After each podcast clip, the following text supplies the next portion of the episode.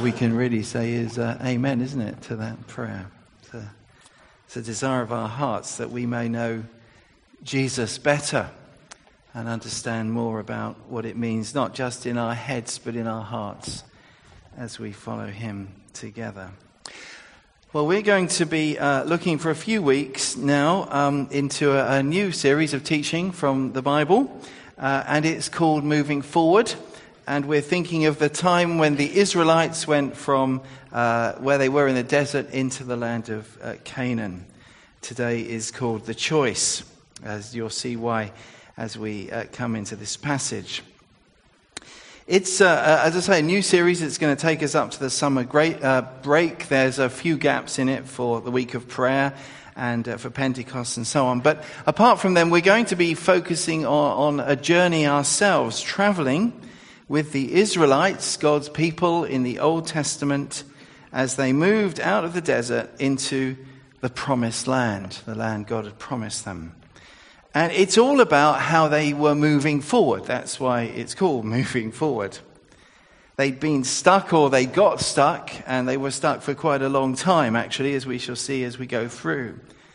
But we, we thought it would be helpful for us as a church community uh, because uh, we want to move forward, don't we? We want to be moving forward in our lives as believers. We don't want to be standing still. Uh, we want to be moving forward as a church together, hopefully into all kinds of new things. You know, in the Bible, it talks about people becoming followers of Jesus, becoming Christians.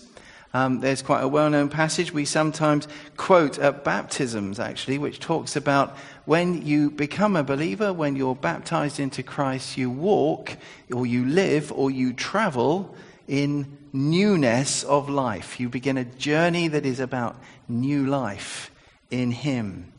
So, wherever we are, either individually or together, this idea of moving forward is a, a kind of motive. It should be a, a, kind of part of our lives, together and individually, as believers. We don't want to be standing still. And we first kind of uh, began to be thinking about this, this series of um, scriptures uh, on one of our days of prayer and fasting for the building project, quite a bit earlier on, when one of those occasions when we got really stuck. You may remember those times. Well, on one of those prayer times, these, these words uh, from this passage today uh, kind of were, were powerfully kind of uh, impressed upon us. So, anyway, we're st- starting off then with the story of these Israelites. It's uh, uh, about this community who move forward into what God has promised for them. They've been rescued. Remember, they, got, they were in Egypt as slaves. They'd been there for quite a few years, centuries, in fact. God rescued them from slavery in a miraculous way. He released them out of Egypt, out of captivity. He brought them, a whole, probably about a million of them, a whole community came out of Egypt, crossed the Red Sea into the desert, and God met them at the Mount Sinai. And at that point, a kind of relationship was formed with them, or kind of renewed. He'd always promised to be their God. That was a promise he made to, to Abraham and reiterated to Moses. But, but they, they, they, they kind of in a sense, they almost kind of get married at, at, at Sinai in the desert. And now it's the next phase following that as they're to move on with God into the land that He'd promised them. He'd promised it to Moses, uh, He'd promised it to uh, his ancestors. It was the story of their identity was that their God had promised them this land and He was going to give it to them. And as we go with them in these few weeks, these messages are very much for us as a community. This is all about how a community move forward together, not just individuals. Rather like those messages we were thinking about in the seven churches in Revelation. Jesus speaks to these communities as local churches. And in a way, I want us to be thinking about us as a whole community here as, as we follow together. Because our life together really matters. It's really important, whether you're part of this church regularly or another church, your, your life in, in community really matters. And we have to keep reiterating that. Some of you are from other cultures here, and you may have noticed that uh, the Western culture is very individualistic. And in our culture, we need to be stressing that, that it's not just about us individually, but our, our corporate life is important to, as well. So let's get into it then. Let's read this um, passage in uh, Numbers chapter 13. Uh, it's on page 149 if you want to follow it in the Bibles uh, as we go through. We're going to read verse 13, chapter 13 from verse 1. So it starts off The Lord said to Moses, Send some men to explore the land of Canaan, which I am giving to them, to the Israelites. From each ancestral tribe, send one of its leaders. So, at the Lord's command, Moses sent them out from the desert of Paran. All of them were leaders of the Israelites, and these are their names. I won't read you a list of long names. There they are down there, one from each tribe. Verse 16 These are the names of the men Moses sent to explore the land. Moses gave Hoshea, son of Nun, the name Joshua. Verse 17 When Moses sent them to explore Canaan, he said, Go up through the Negev and on into the hill country. See what the land is like and whether the people who live there are strong or weak, few or many. What kind of land do they live in? Is it good or bad? What kind of towns do they live in? Are they unwalled or fortified? How is the soil? Is it fertile or poor? Are there trees on it or not? Do your best to bring me back some of the fruit of the land. It was the season for the first ripe grapes. So they went up and explored the land from the desert of Zin as far as Rehob down towards Lebo or Hamath. They went up through the Negev and came to Hebron, where ah- Ahiman, Sheshai, Talmai, the descendants of the Anak lived bet you're glad you're not reading that, aren't you? Hebron had been built seven years before Zoan in Egypt. When they reached the valley of Eshcol, they cut off a branch bearing a single cluster of grapes. Two of them carried it on a pole between them, along with some pomegranates and figs. That place was called the Valley of Eshcol because of the cluster of grapes the Israelites cut off there. At the end of 40 days, they returned from exploring the land. Well, we thought about journeys on holiday, didn't we, just now? How you go on holiday. Some of you have had holidays, looking forward to them. We had one recently, it was good. Still remembering it, so that's always good. Uh, a friend of mine, one of my oldest friends, uh, his wife, she's got a great job. She works for a travel agent. It's quite an upmarket one. So part of her job is, oh, you know, terrible, isn't it? She has to go and try these holidays out. Yeah, just to go and go in there. A whole bunch, you know, whole bunches of travel agents, you know, all go together and stay in resorts so they can recommend them to. The, uh, uh, she tells us that um, it's really tiring. You know, you have to spend ages, you know, going from hotel to hotel, eating every single hotel in the resort and all of that. Must be awful. But anyway, that's what they do. They go and check it out. Well, imagine, um, you know, I've been, maybe you know, put yourself here, imagine I, have I've been, I've booked a holiday, or I've been maybe even better, been given one, or won one in a, in a competition or something, and someone goes to check it out, see what it's like, see what I'm going to be getting. That's the kind of idea, that's what's going on here, that's what the Israelites are doing, because in, in verse 1, God says to Moses, I am going to send some people to explore the land which I am giving it to the Israelites. God's saying to Moses, now Moses, you remember I promised you that you'd have this land, that this community are going to go there? Well, now's the time. And I want you to send a whole bunch of them off to go and have a look at it. Go and explore it. Go and find out what it's like. Each tribe is to send a leader presumably so they, they can come back and then tell, tell their whole tribe. So the whole community are involved in this. It's God's idea, it's very clear there in verse 1. It's for the whole community, and Moses sets it up. And there in verse 17, Moses tells them, Go right through the land, explore it. Go through the different regions, find out about the land, find out about the people, find out about the cities, and bring us back some samples that's what he's saying. Go and, we want to know what it's like. Yeah, I, you know, I don't think this is. Uh, we think about spying as if they're going to go out and, um, you know, judge how they're going to capture it. That isn't actually the spirit of this at all. It is the spirit is go and see what God's promised. Don't you go and find out? Go and see how good it is. Go and see what's coming next. Have an idea of my good provision for you. So off they go. Verse 21 tells us they go as far as Hebron. They even go to a place called Cluster Valley. Cluster Valley because it's got so many grapes in huge clusters, and you know, there's that idea of uh, it's, some of these grapes are so kind of huge that they need, you know, they're so heavy. You need a bloke, two blokes with a pole hanging, and you know, this picture of the pole, the grapes in the middle, and pomegranates. I, I, I got a picture. Forgive me if, if you're French, but you know, in the old days, you see these French guys on bicycles with onions, you know, all over the bicycles. Well, a bit like only without the bicycle, with a pole. You know, there was a grapes and pomegranates, and just eh, I should imagine whatever they found, they stuck on that pole and, you know, took it back to show them. Wow. Why have they gone on this mission? To see what God has promised. And that's the first point I wanted to think about. Seeing what God has promised. You see, God had promised them this land. That's why it's called the promised land. It always was. And that phrase is, is, still with us. It's a Bible phrase that comes from the Old Testament. And whatever you think about Zionism and so on, and I'm not, certainly not going there now, but at that time, at that place, it was God's promised land to them. And when God promised it to them, he described it as a land flowing with milk and honey. If you want to have a look in Exodus 3, don't bother now, but turn it up.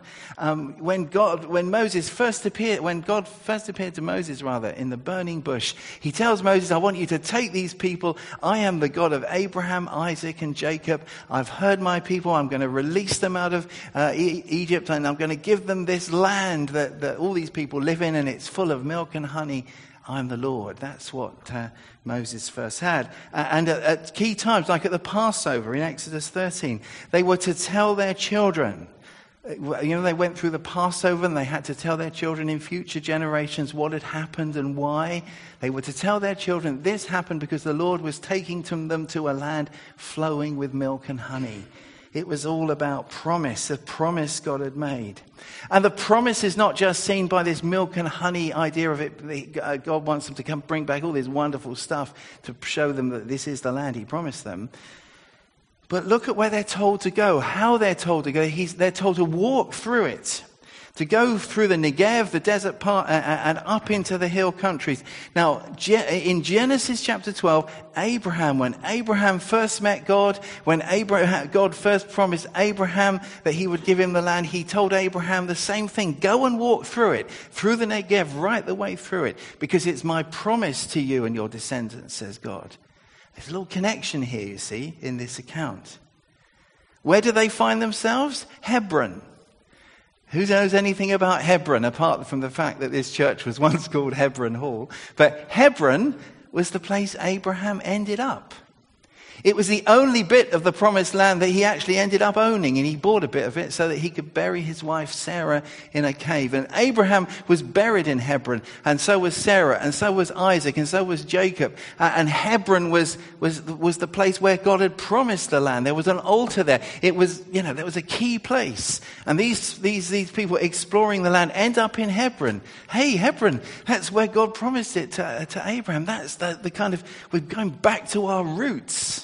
It's our destiny, they're saying. It's about God. Uh, God is saying to them, Go and see what I've promised you. Go and see it. It's amazing. Go and have a look. And how important that is because this community had been slaves for 300 years or more. They hadn't seen milk and honey, not for themselves, for, for hundreds of years. They'd been making bricks down in Egypt. They got out, they'd been in the desert. God's saying, I want you to see what I promised you. I want you to go and enjoy it. Taste it, walk around it, because I'm giving it to you. Go and let Hebron realize that it's your destiny.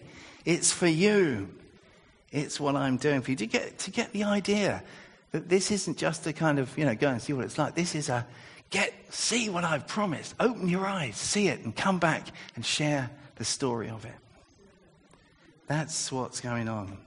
So they go off and they visit for 40 days and then they come back again. Let's see what happens when they come back. Let's read the next part, verse 26 of chapter 13. They came back to Moses and Aaron and the whole Israelite community at Kadesh in the desert of Paran. There they reported to them and to the whole assembly and showed them the fruit of the land.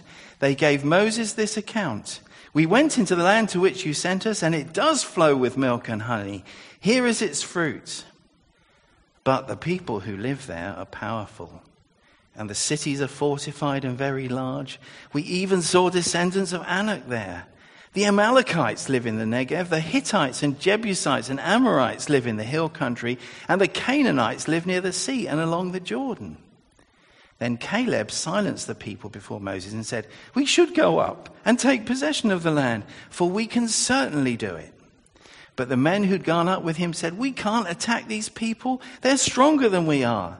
And they spread among the Israelites a bad, actually, a, a, stronger word in the original, an evil report, it says, about the land they had explored.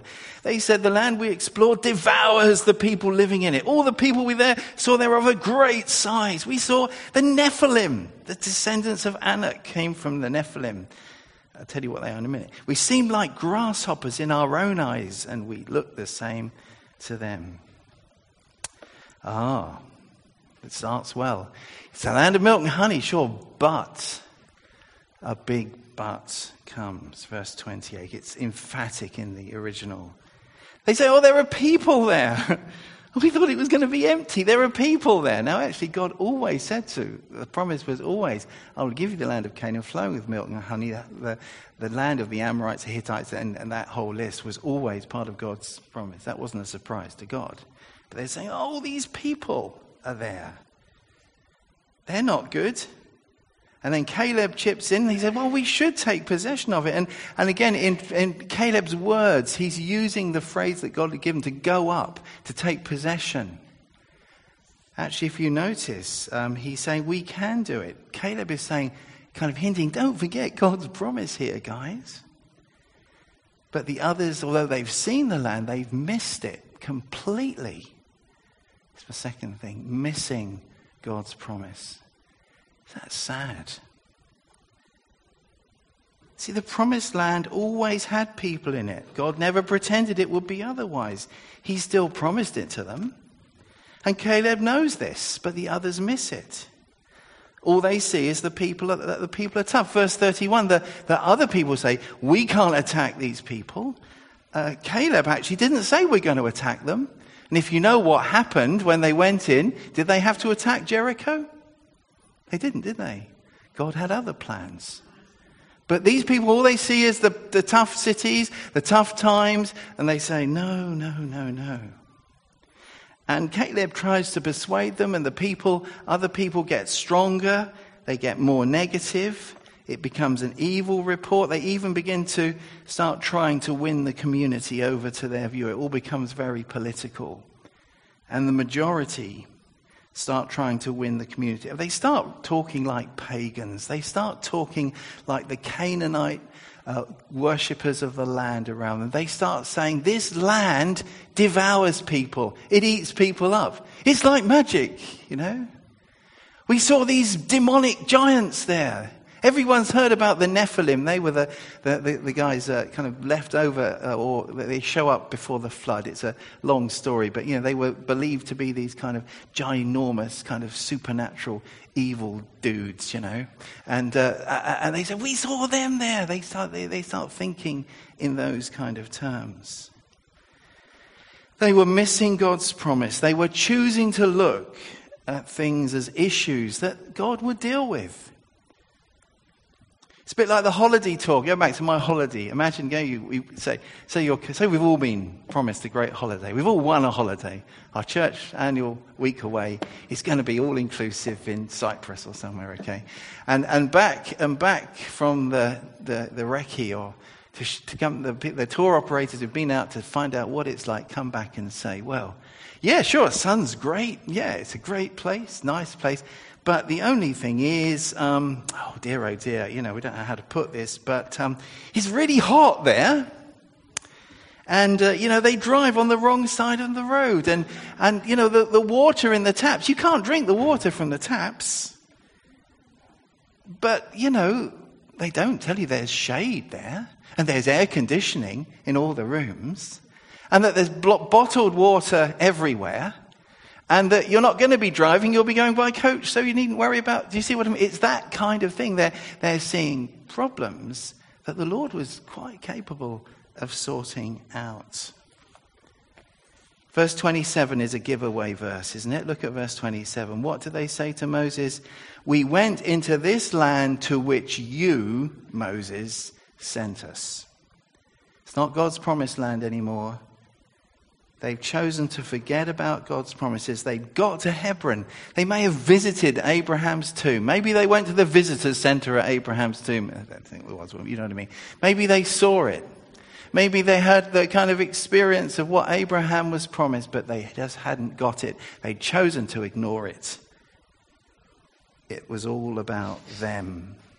Now, God has made promises, hasn't He, to us through Jesus in His Word. He's promised to work in our lives, He's promised to be with us in trouble.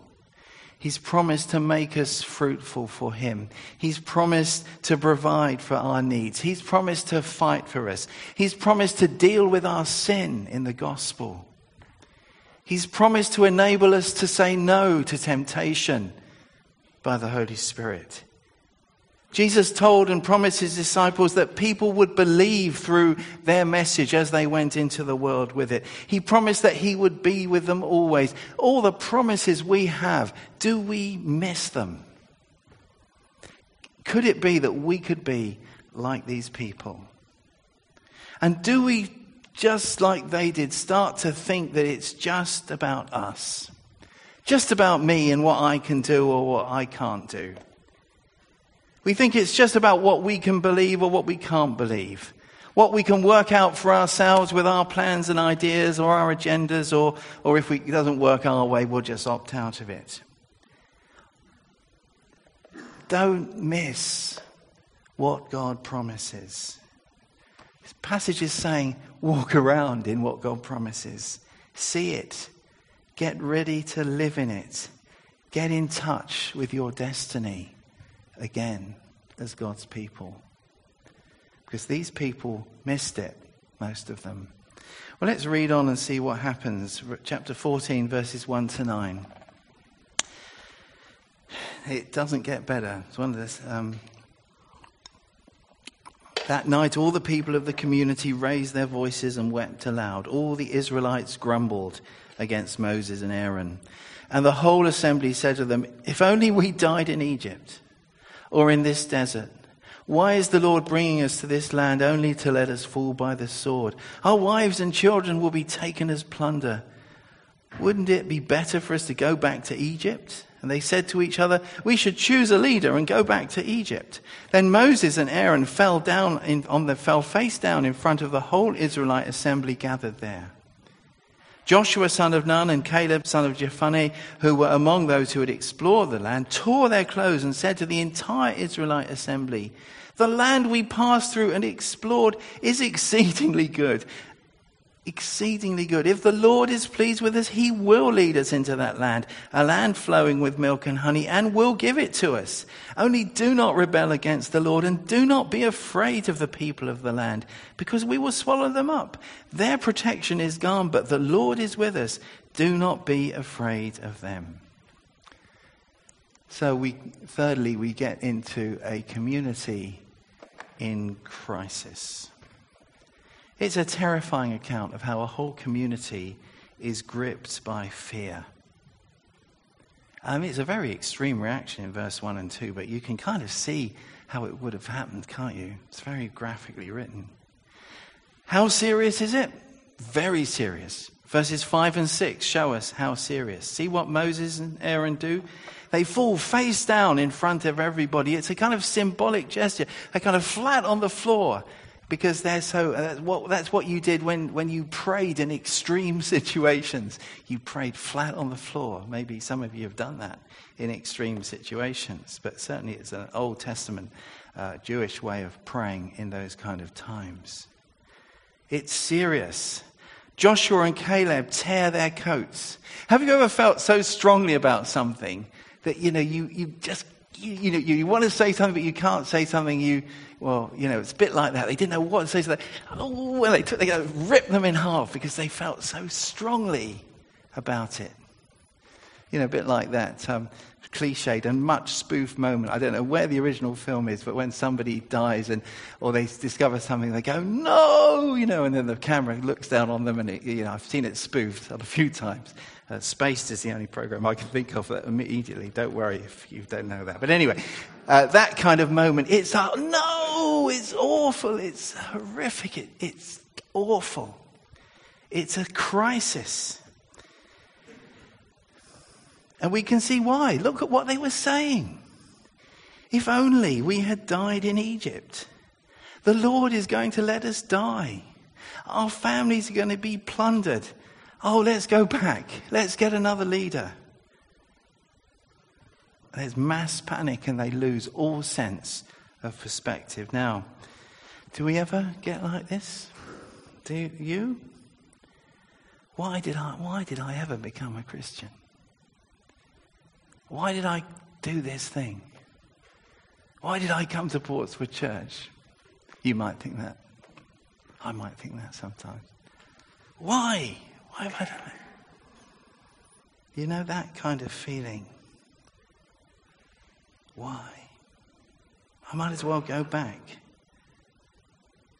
Now, how did they get to that point? How do we get to that point?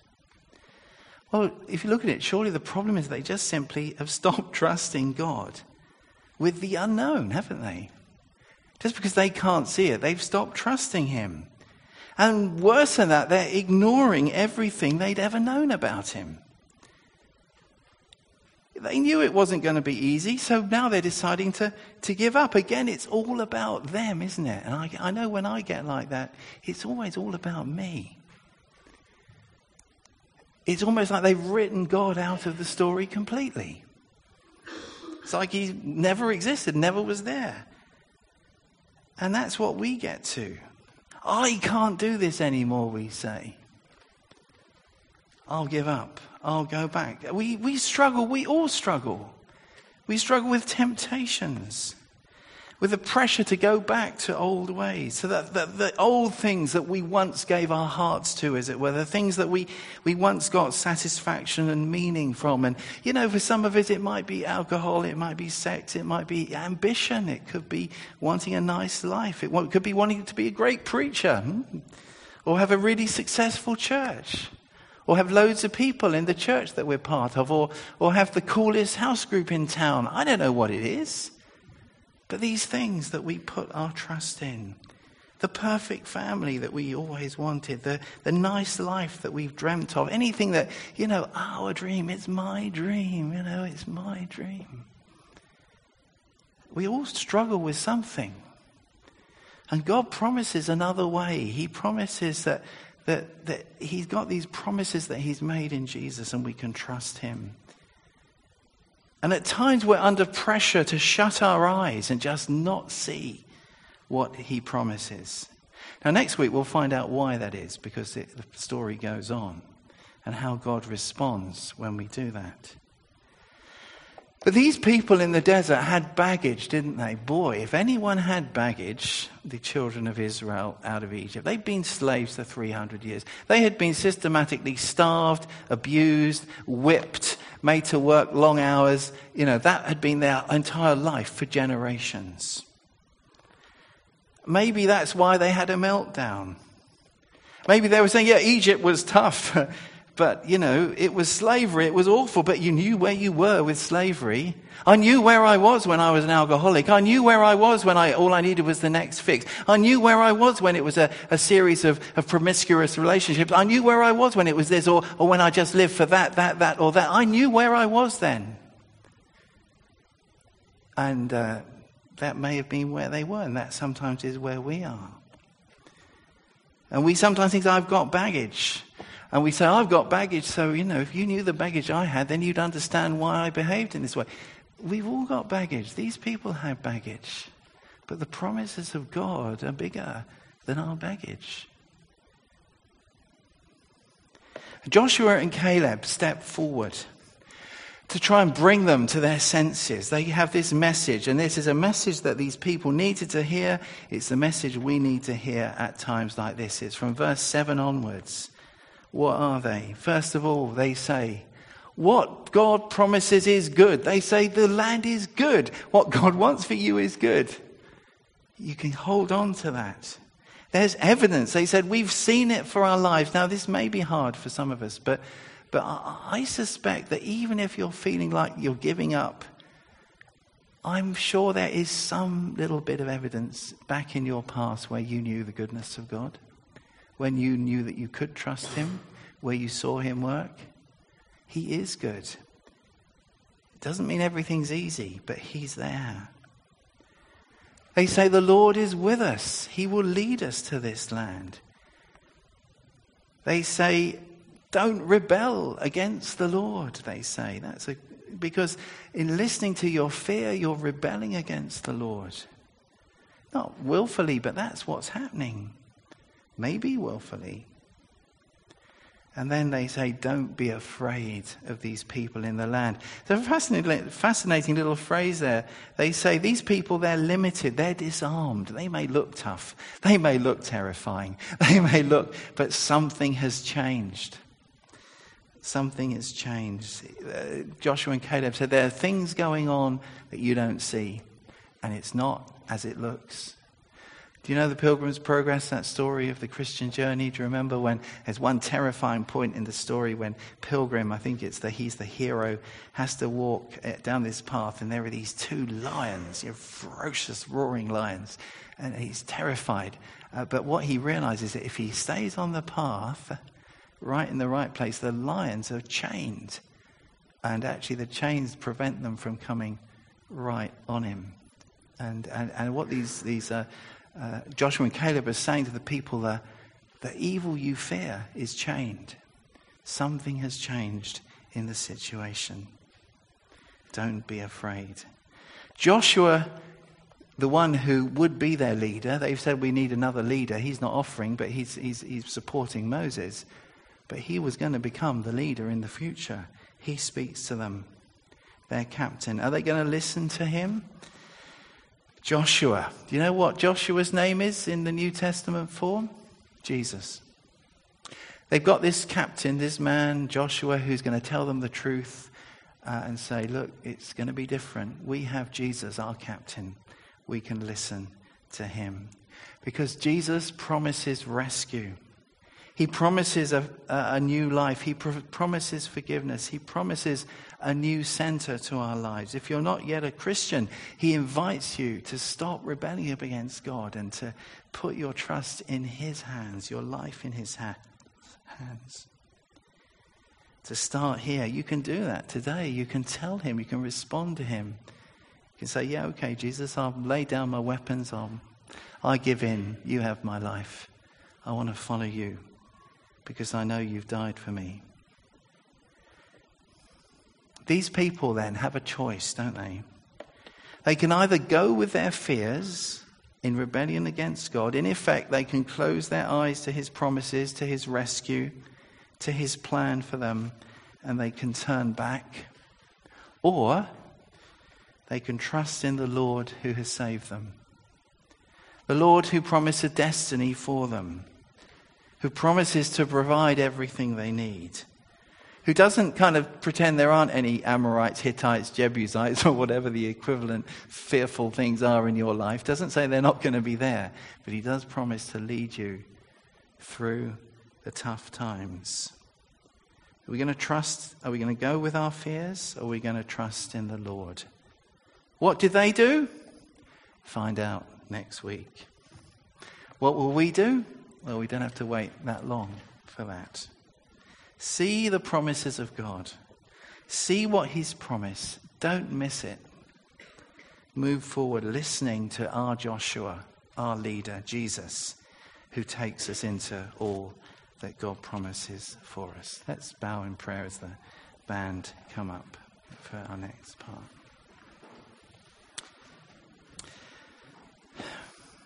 Lord, we want to just bow in your presence and thank you for the way Jesus is described in the New Testament as the captain of our salvation, the pioneer, the leader.